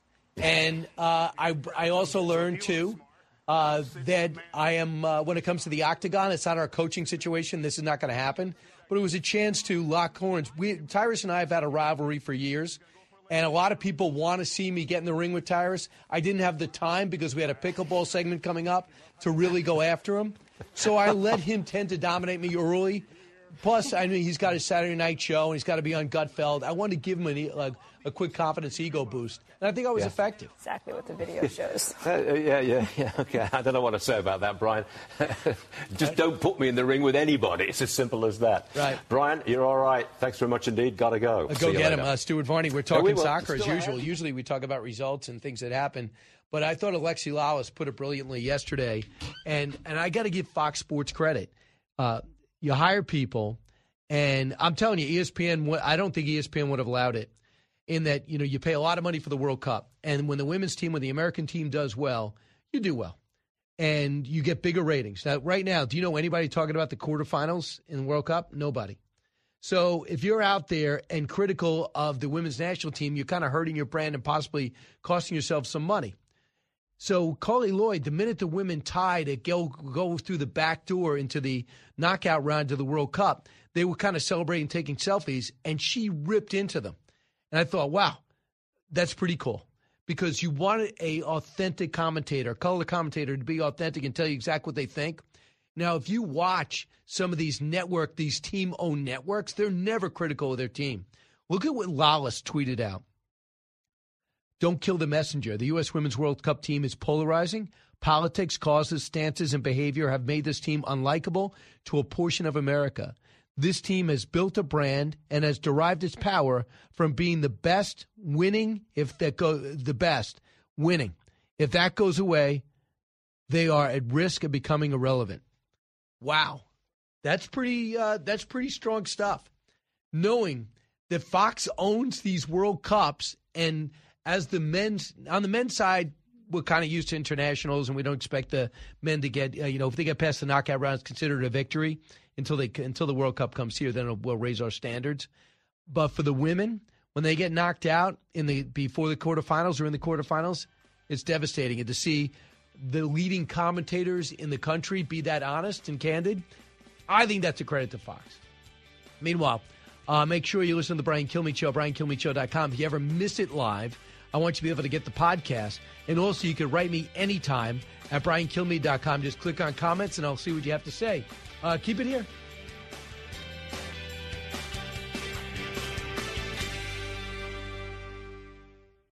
From high atop Fox News headquarters in New York City, always seeking solutions, never sowing division. It's Brian Kilmeade. Hi, everyone. Welcome to the latest moments of the Brian Kilmeade Show. So glad you're here. Dan Bilak will be with us shortly, member of the Ter- Territorial Defense Force of Ukraine, calling us from Ukraine. Elliot Ackerman, the bottom of the hour, a best-selling author. His latest book is called The Fifth Act, uh, America's End in Afghanistan, which is not good, but you heard from the 13 families that lost loved ones in the bombing in Afghanistan on the uh, that re- horrible uh, exit from that country, which embarrassed this nation and maybe set up the uh, Russian invasion of Ukraine. They thought they can get away with it. Uh, before we get to Dan, let's get to the big three. Now, with the stories you need to know, it's Brian's Big Three. Number three. For the Secretary of Defense, General Austin, the head of the Joint Chiefs of Staff, General Milley, to say that they're satisfied with the dr- withdrawal of our troops is nothing short of disgusting and ignorant. Darin Hoover, who lost his son, a Gold Star parent, ignored, lied to, and mischaracterized mission. Yes, it's been two summers, but we have not forgotten about the botched withdrawal af- from Afghanistan. And for the 13 families who lost a member, they finally had their chance to voice their frustration. Their horrific exit was hurt our nation's reputation. And at the center of our creating recruiting, you will hear from the families. Number two. The president said he had no involvement. No involvement except dinners, phone calls, and 30 plus meetings with Hunter Biden's business partners. And all they talked about was the weather, we're supposed to believe. Wow, here you go. That's Jim Jordan. Another piece. The puzzle being assembled around the Biden family business is making the president look more distrustful and dishonorable every day. We'll discuss it. Number one. I think this motion is tone deaf in that there's a point here that if you're going to try the leading Republican candidate for the presidency during the presidential election, he's going to have to be able to talk about this case. Trump on trial. Former president makes his case to keep his First Amendment rights from the January 6th trial, as well as the Mar a Lago documents case, and Jack Smith gets rebuked. So far, 45 leads all in the race for the GOP field and the nomination. It does not look like Trump will be on the 23rd on the big debate. Dan Bilak joins us now. Dan, welcome back. Uh, thanks, Brian. Hey, uh, so Dan, first off, over the weekend we saw some of the drone attacks on the on the Russian fleet. Uh, that oil, oil tanker uh, blew up. I think they got the message. Moscow's been targeted, but so has Kiev and so has Ukrainian sites. How would you characterize what's happening on the ground right now in your country? Well, Brian, we're we're trying to take the fight to uh, to the Russians as much as possible. I mean, we've uh, we're, we we started our counteroffensive. We're running into massive minefields. Um, friends of mine on the front line are, are telling me that for every square yard, there's four layers of mines: uh, anti-personnel, anti-armor, and anti-tank.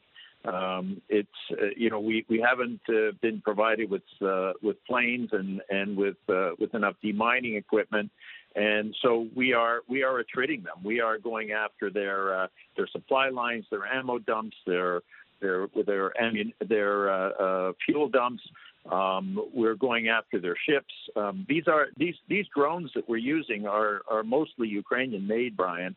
Uh, especially the sea drones. That's that's been a new new factor in this uh, in this war. It seems to have caught the Russians uh, off guard uh, and uh, we'll see how it changes uh, changes the calculation.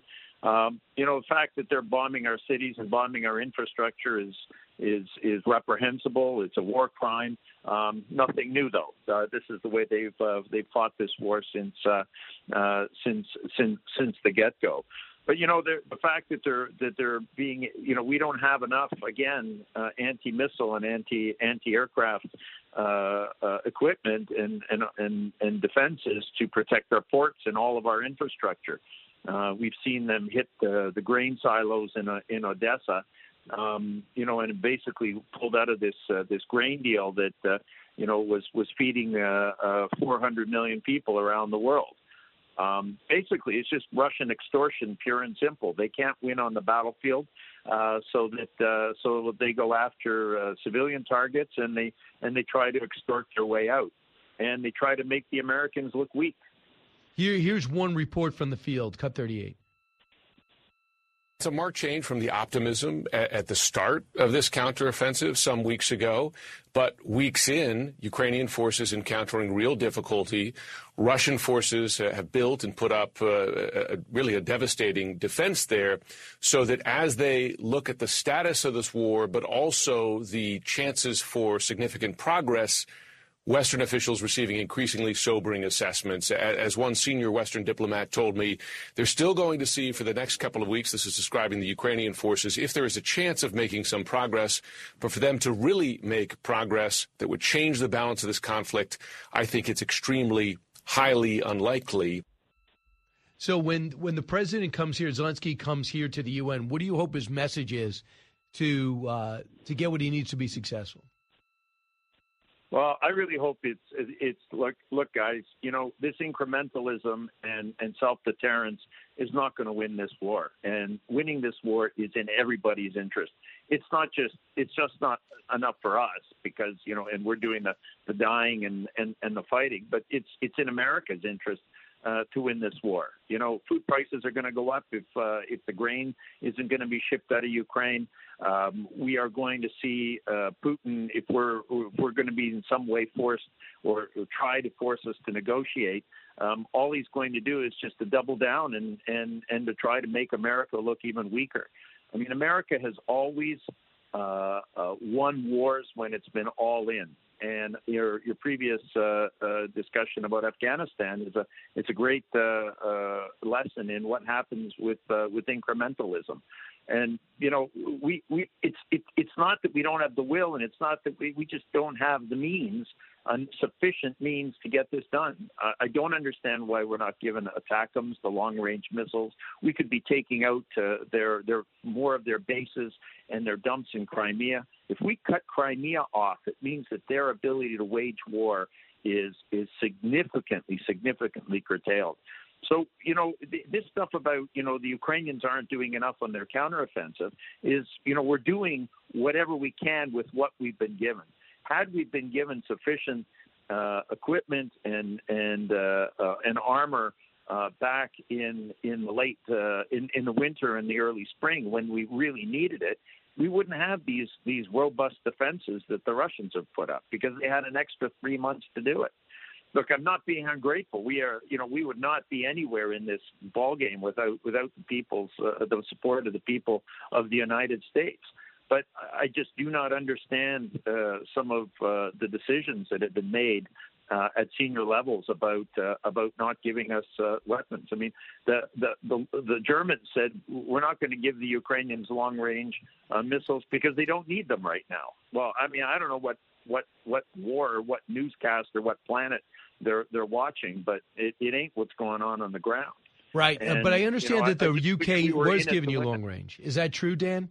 The, the UK was giving you Yep, long range yep. missiles. Did you get them? In fact, the, U- the UK and the French have given us long range missiles. They're called Storm Shadows in the UK and Scalp missiles in, in France. They're exactly the same weapon, and they've been used, Brian, to devastating effect. We've been able, we, are, we actually killed a general down in Ber, uh, Berdyansk, which surprised the Russians. We took out one of their command posts. Um, we're hitting things as far as the coastline now. So the, the, these long-range missiles, we know how to use them. We've been using them very effectively, but we don't have enough of them. The ATACMs would be an absolute game changer, and I, I really hope that the administration gives them to us because the, the sooner we get this done, the sooner we, we, we have peace in Europe. And frankly, the only way you have peace in Europe, Brian, is to defeat the Russians dramatically and and and decisively in Ukraine. There, there's no there's no negotiated peace in this that gets anything to to that gives Europe any kind of the security that it, that it needs. So It's how are you gonna be a overcoming the grain? How you how how are you overcoming the grain purchases? Uh, well, well we're, we're, we're looking for other ways to, to, to get the get it out, whether it's through river ports in Romania or or overland. But you know, you, you can't you can't substitute a uh, you know a couple hundred thousand or tens of thousand ton uh, Panamax ship that can load this stuff. And you know, it, it's crazy because the Russians actually did really well from the grain deal. We lost a billion dollars in revenue, uh, but still managed to move some about 33 million tons of grain out. But the Russian exports increased by 6% in grain and 25% in fertilizer over that same period of time.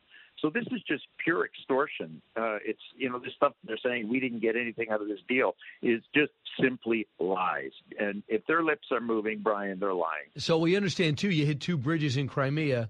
Uh, is that is that correct?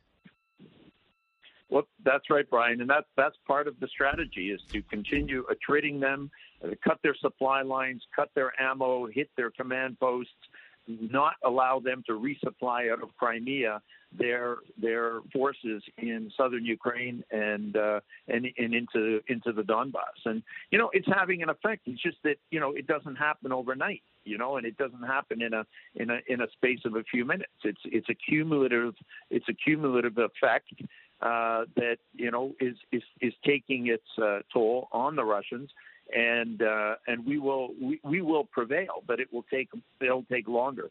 If we had more of what we needed, then especially in the air, uh, you know, we we could do a lot more. You know, we were taught taught and, and told that you need to learn combined arms warfare maneuvering, which consists of infantry, artillery, uh, armor, and air support. Um, and if each one of those represents a limb, we were basically told you're going to have to hop on with one on one foot. Uh, good luck. And you know the lack of air support is is just absolutely crucial. No modern army in the world has ever attempted this. The Americans, when they went into Iraq, flew 41,000 sorties over 30 days to defeat Saddam Hussein with 1,800 aircraft. I mean, it was devastating, and and that's how you fight a war. But we, we have no choice. We we have Right. we've got what we've got. We're grateful for what we've got, and we'll just carry on. Here's one other report from the field. Cut forty. But there's also a bigger picture issue here, realizing that just a few weeks of training, eight weeks of training in some cases on some of these new weapon systems, Western supplied tanks, for instance, uh, is not enough to instantly create new, highly capable mechanized units to successfully assault those Russian uh, d- defensive lines. Now, They still maintain hope that this could change, but it is a marked change from what I was hearing just a few weeks ago at the start of this counteroffensive. So that that's really what you were talking about, right? Yeah, yeah, exactly. But you know, it, it, it's you can talk about lack of training or that we don't know how to use it. We, I mean, we we make this stuff. We adapt very, very quickly on the ground, and and that's what we're doing now. And it and you know when we we we did not anticipate or nobody anticipated the the the density, the insane density of of the mining. So I mean, if you're if you're we were doing everything properly as we were taught. It's just that you know we were driving over mines and so we stopped because we're not going to waste the, the, the, limited armor that we have, and we're going to preserve the lives of our soldiers. So we're we're taking out their supply lines. We're going in and behind, but we're advancing every day. We're we're going. I have friends going into foxholes uh, and, and trenches with their GoPros and sending me just horrific, horrific videos uh, about what goes on in there. Hand-to-hand combat in many respects but we're we're not giving up, and we will not give up. And uh, you know, we need more stuff that'll help us get through those minefields and longer range missiles. And and I mean, I'm not even talking about the air support because that's not going to happen. Uh, but the longer range missiles to to to really hurt the Russians in in behind. Thanks so much, Dan Bilak. Stay safe. Thank you. Thanks, Brian. God bless you and the people of the United States. Thanks Absolutely. very much for yeah. your help. Our audience very much behind you. 1 408 7669. Brian Kilmeade Show. Giving you everything you need to know. You're with Brian Kilmeade.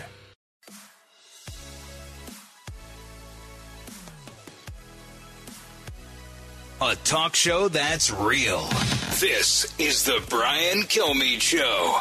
There is an inherent conflict between the kind of gag orders and, and restrictions on the speech of defendants and defense attorneys and the normal First Amendment uh, rights that, that, we have. And unfortunately, the case law uh, set by the Supreme Court is, is un- unclear all, on this. They decided on a case by case basis. And most districts have a rule that says you can't make a statement. A defendant, uh, no party can make a statement that might impact the administration of justice. And that's very that's very loosey goosey. And he's going to have to be careful about what he says on uh, social media. So I, I just don't know how you enforce that. Sol Wisenberg, not out there as a Trump defender or offender, but he spent most of his time in defense. So if Trump comes out there and says, if you come after me, I'll come after you, that's a violation? Really? What are you talking about? You know, maybe some about the uh, Megan Rapinoe might uh, come back at him in a tweet, and he might say that. So what does that mean? And then when it's okay for all these so-called experts to have sources to come forward to talk about how how bad Trump is and how how bad it is the documents case and how bad the Alvin Bragg case is and how bad the January 6th case is. So when Trump fires back and say this is all a uh, this is all a witch hunt and Jack Smith is a, a, terrible person, that's overstepping, or you just ignore it, or you, or you just uh, become a battering ram. Have you met Trump? My sense is he's going to be as provocative as hell. He's going to be going after him every step that he can. He's going to go right to that line and not really care about it. And especially with the doc, I mean, the documents case, he says, "Good luck, go prove it." And then they got to get everybody that's been around him to and go after Nauta and try to get all these people to flip on him, and these groundskeepers that might have seen something. You go ahead. You go take down a former president on on documents. I, I, told you already. I mean, why, why, take the documents? You run for president, play a perfect game, make sure everything's set. Uh, don't go involved in some complex international Middle East hotel deal. I'm about to run for president. You know, don't don't get involved with anything. Let's, let's keep social media low for now because I'm about to run for president. I would not have taken the documents. Right, January 6th never would have happened. I would say, okay, uh, I got a huge problem with that election. I'm going to go back.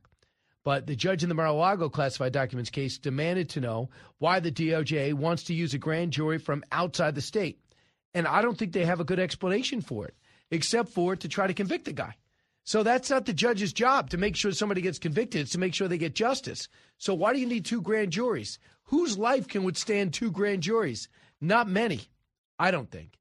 Anyway, uh, so that's Sol Wisenberg uh, weighing in. Others did too. In terms of media coverage, Listen to what Kayleigh McEnany says. She's been looking at other media outlets. All they're doing is going Trump 24 7. They've covered the Trump indictments over a 39 day period, according to Newsbusters, for 500 plus minutes. Precisely zero minutes on Devon Archer and the Biden corruption scandals. You know, this is a big deal. Sean, even if, you know, let's say you're delusional in the liberal media, which we know they all are, even if you don't believe Joe Biden said anything on these calls, they discussed the weather. We all know that's improbable. You'd have to be an idiot to believe that. But let's say you believe all of that. In the least, we know Joe Biden lied. He said he never spoke to his son. Uh, now he's moved the needle. I never was in business with my son. We know that those are not true now. He lied, and the press won't cover it. It is a total and blatant cover up. It is media malpractice. And the only thing you could do is keep pushing forward with the story to make it too big to ignore. For the longest time, it was Trump's president. That's why he got all the attention. Trump's president. Well, now you got another guy as president. And now you got a burgeoning scandal about stuff that he's did in the past that other people are talking about that work with him. Not opinions of people that work with him, that work with him. And it's much different than the president portrayed it. At one point, you have to say to yourself, the guy's been lying nonstop, including about his son dying in the Iraq War. It was six years after he served.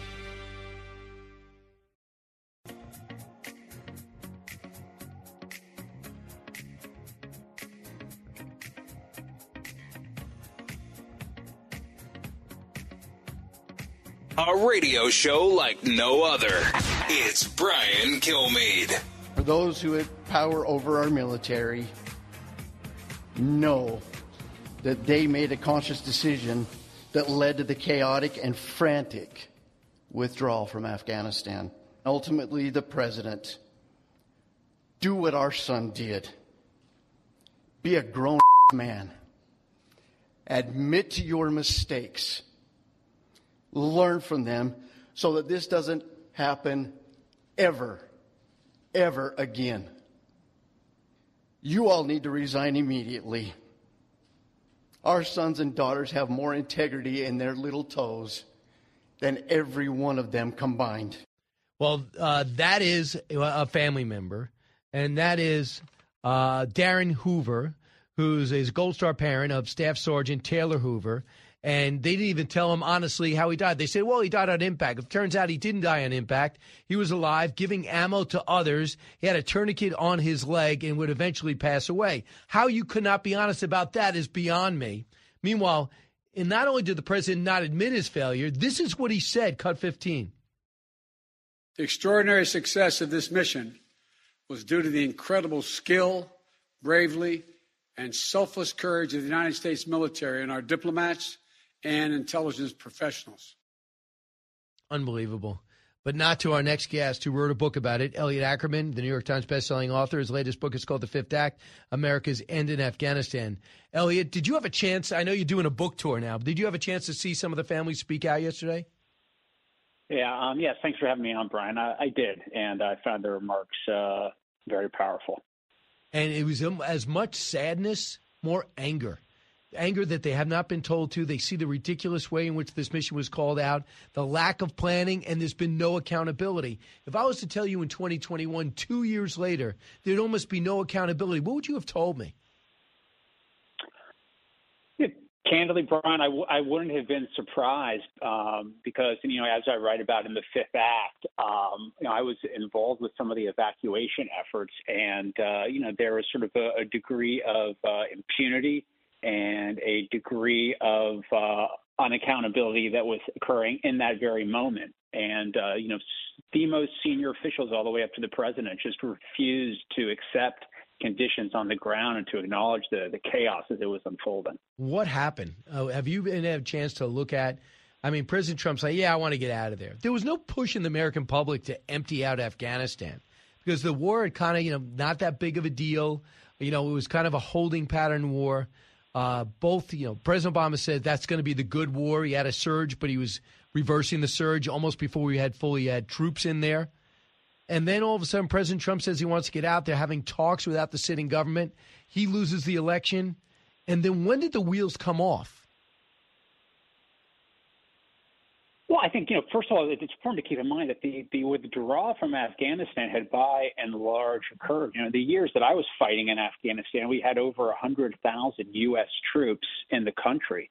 Um, by the time we get to 2019 and 2020, when President Trump is talking about pulling out the troops. You know, 90% of those service members were gone. We had less than 10,000 troops in Afghanistan. You know, and the Afghan army was doing a, a decent job of holding its own against the Taliban. Um, now, listen, we can have a whole conversation about whether or not that should have taken 20 years in the prosecution of the war um, over those two decades. Um, but the fact of the matter is, I think it was, you know, the decision to pull out every last American service member was extremely short sighted when you just talk about our strategy and our posture as a nation. But you know, once that decision was made by President Trump and once President Biden inherited that decision and then owned it himself, I mean, he could have certainly reversed course. And this sort of narrative that he couldn't is, is absurd because he reversed course in many other directions. You know, at that point, um, you know, it was really a, a fait accompli that I think this was going to be a disaster because removing all U.S. troops was this massive vote of no confidence in the Afghan government, and the collapse was inevitable. The question just became when that collapse would happen. And the Biden administration gambled that it wouldn't happen on their watch; that they'd be able to get all the U.S. Well, not only that, he said he said they had the largest standing army, one of the largest standing army, best equipped armies in the world, and that that's he and, and he know his general said, yeah, we if you leave Bagram, uh, we're gonna have no choice. We're gonna get have to get everyone out. This whole thing's gonna collapse, and he left Bagram anyway. And these generals that allowed him to do it, even though they advised separately, should have put their stars on the ground and said, "I cannot be author of this, uh, of this, this impending disaster." Why didn't they? Well, I'll tell you one reason, Brian, is, and I think it's remarkable, is right. You remember that, and I remember that, and I remember exactly what was said. But I think that President, you know, Biden and the powers that be, they thought that the American people wouldn't remember, that the American people had forgotten Afghanistan, that it had become America's forgotten war, and so that once they ripped off the proverbial band-aid, all of America would again forget. But I think what we're seeing here, two years later, is that many Americans have not forgotten, uh, and particularly those Gold Star families have not forgotten, nor should they. Yeah, in fact, here is uh, Kelly Barnett yesterday talking about what happened at Abbey Gate and the loss of her son, Cut 19. What kind of disrespect? What kind of hatred for our military? What kind of mess? Confusion, deceit, lost, angry, sad, heartbroken, and disgusted. These are the feelings that the service members felt and are still feeling. These are the feelings I'm feeling. Taylor's dad's feeling. His sisters, his family, his friends. And you go fight in these wars so you understand it, uh, uncover it, so you get it. And, and the American people have reason to, th- the way you guys adjusted, the way they adjusted the battlefield in Iraq and Afghanistan, uh, the way they held and did so much better than the Russians with a smaller force. Prove to the world that we're not looking to dominate. We're looking to prop you up to run your own country. And then, unlike every other occupying nation, we look to leave. And people have seen that. You had a generation grow up and be able to read and write, women treated with respect, hold uh, commendable jobs and positions, begin to get the self esteem somebody in the West been able to do. And all that just is thrown in the street because a guy decides, I'm not into this. And it's this sort of preposterous idea that the only way to quote unquote end the war in Afghanistan was by bringing all the U.S. service members home, that everyone has to come home for the war to be over. And if you look at the history of American war making, you know, whether it's the Second World War, well, we still have troops in Europe and in Japan, or the Korean War, we still have troops in the peninsula. In fact, the only time the war ends when all U.S. service members come home is when we lose the war, like in Vietnam and now like in Afghanistan. So all of those gains, those hard fought gains, were thrown away for an empty gesture, which is just to be able to say we brought all the troops home. So I think we were fundamentally thinking about this war in the wrong way, and as we concluded it. The other thing is, I mean, we would have had a uh, we would have had a periscope into the region surrounded by our enemies. You have Pakistan, you have China Yeah. and Russia, and we had a chance to see what's going on with the burgeoning war on terror that's never really over. And now we understand Al Qaeda, ISIS have a big foothold there. Taliban is selling our equipment for profit, uh, and and this okay. Our allies are either dead or running for their lives right now. We left thousands behind, and we couldn't even get the administration to pay attention. Don't you think would would one would think that that led to the Russians feeling that I could invade Ukraine and the Americans and NATO would do nothing? Well, absolutely, Brian. I mean, you can drop a you can drop a plumb line from what happened in Afghanistan in August of 2021 to the invasion of Ukraine in 2022, because fundamental to Putin's calculation as he's deciding whether or not to invade is what the response is going to be from NATO. And let's not forget that the war in Afghanistan was a NATO-led war.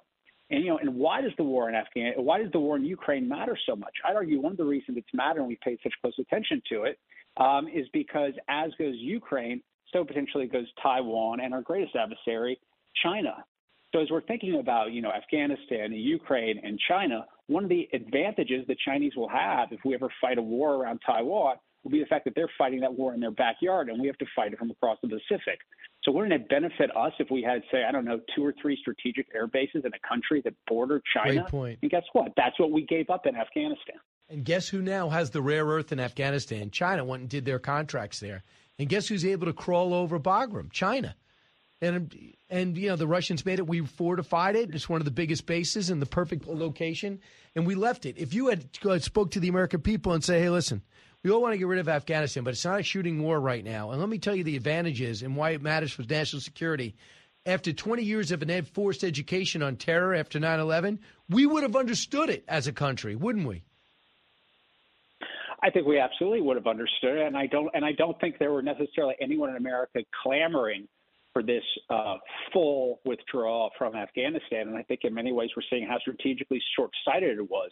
But in addition to being strategically short-sighted, and I think what's upsetting so many Americans is there's also this just incredibly callous posture that's come out of the White House in which they will not engage on the issue or will not even acknowledge uh, how difficult it has been not only for the families who lost loved ones on Abbey Gate, but also for the veterans community in general. Because when this withdrawal occurred, there was very little U.S. government support.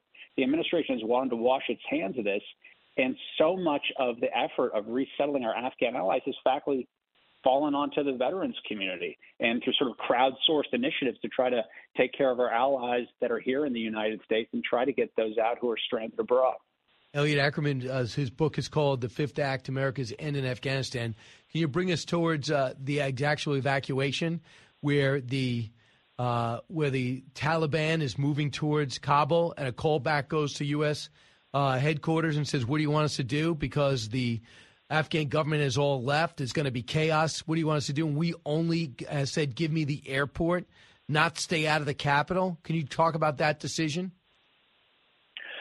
Well, certainly. I mean, we were in communication with the Taliban as they were advancing on Kabul, and and the Taliban, uh, you know, very much it was in their interest not to see total chaos in Kabul, they didn't want to fight an open war in Kabul in those streets, and so they asked the Americans, you know, how would you like to withdraw? And gave us the option of having really a much larger footprint in Kabul during the withdrawal. And we made the decision that we only wanted the airport itself, that the Taliban could have the rest of the city. And the result of that, that strategic uh, miscalculation was that you saw this incredible chaos uh, around Kabul airport and ultimately the bombing of the Abbey Gate. Yes, and there's nobody who would have convinced me that Trump would have allowed this to happen. His ego wouldn't have allowed it. As soon as it started moving, we would have kept our forces in place and we would had a chance to. They were all consolidated for the first time since 2001. We would have had a chance to wipe out the entire Taliban, and we would have done it had they made a move. And I'm convinced of that. Even though I was against those talks with Khalilzad and, Kuppa and, and company in Do- Doha, I understood the sentiment. A lot of people felt the same way. But not to have the Afghan government there made them look weak and as if they were being sold out. So there's a lot of mistakes along the way, but there's no way I believe that Trump would have allowed that to happen. Uh, it's all in your book. Elliot Ackerman, thanks so much.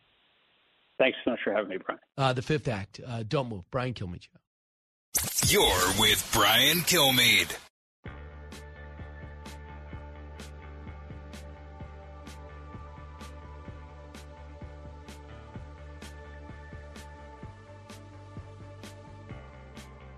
The more you listen, the more you'll know. It's Brian Kilmeade. We knew about Biden going after the attorney general because he did that in his own words. We never knew because we just now got this, what, just a week ago from Devon, saying that they were being pushed from Burisma, saying we need to do something about this. What was that in um, Dubai? We need and help behold, from D.C. Five days later, action are taken. And that is Kevin McCarthy. He's a tough spot. You know, you don't want to overstep your bounds. You don't want to shelve the and, and you know put the whole country on hold and go for impeachment. But he might be going for an impeachment inquiry to get more details about the Biden the Biden family business. Rock listening on WNIS in Virginia. Hey, Rock, over in uh, Virginia Beach, I should say. Hey, Rock. Hey, hey, how you doing? Great show, by the way. Thank I just you. wanted to comment.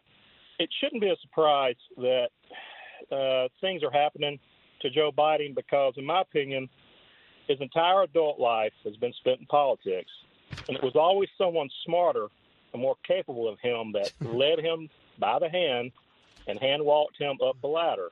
Uh, I think the last guy to do it was Barack Obama, and probably with a lot of help from Valerie Jarrett. They covered for him, and they kept him out of trouble.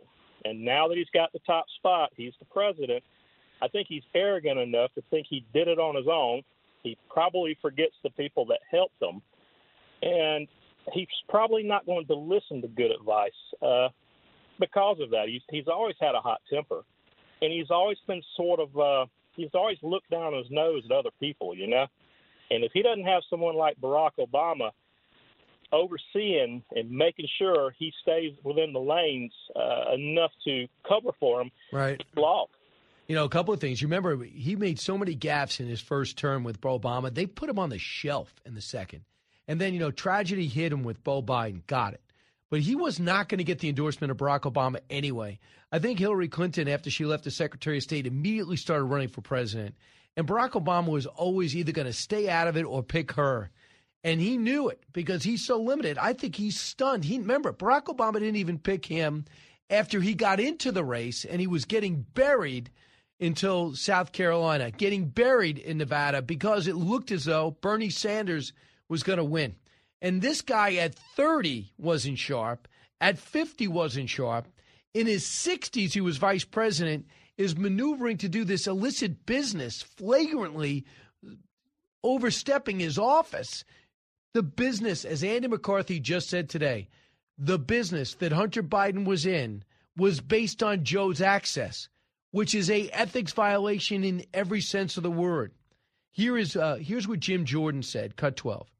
Twitter asked the question, and the FBI says, yeah, the laptop's real. And then another agent quickly jumps in, a lawyer with the FBI, and says, no further comment. Later in the day, they have another meeting scheduled that same day with Facebook. At that meeting, when they get asked the question, after they had had deliberations, the FBI, they get asked the question, same question from Facebook, and they say no comment. And Elvis Chan testified in the Missouri case. He testified and said that was the only interaction he had with Facebook. But now with the internal documents we've gotten from Facebook, shows a different story. The very next day, October 15th, Mr. Chan has a conversation with the Facebook employee, an FBI, FBI agent, by the way.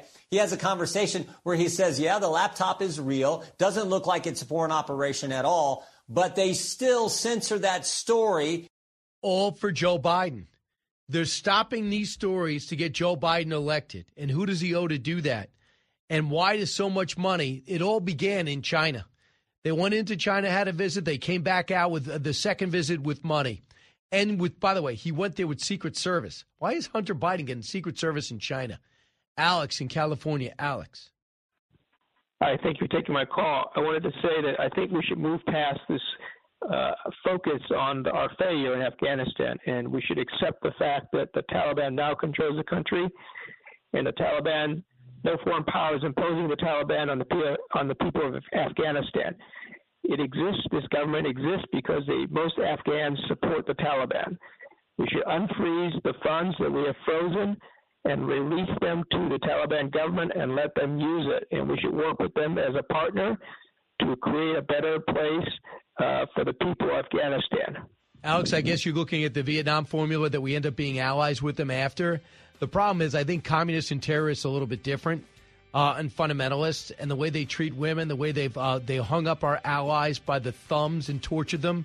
I think that makes them ineligible for it.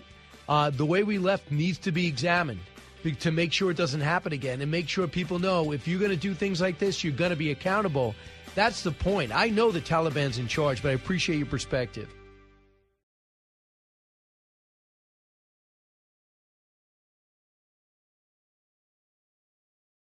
From the Fox News Podcasts Network. In these ever changing times, you can rely on Fox News for hourly updates for the very latest news and information on your time. Listen and download now at foxnewspodcast.com or wherever you get your favorite podcasts.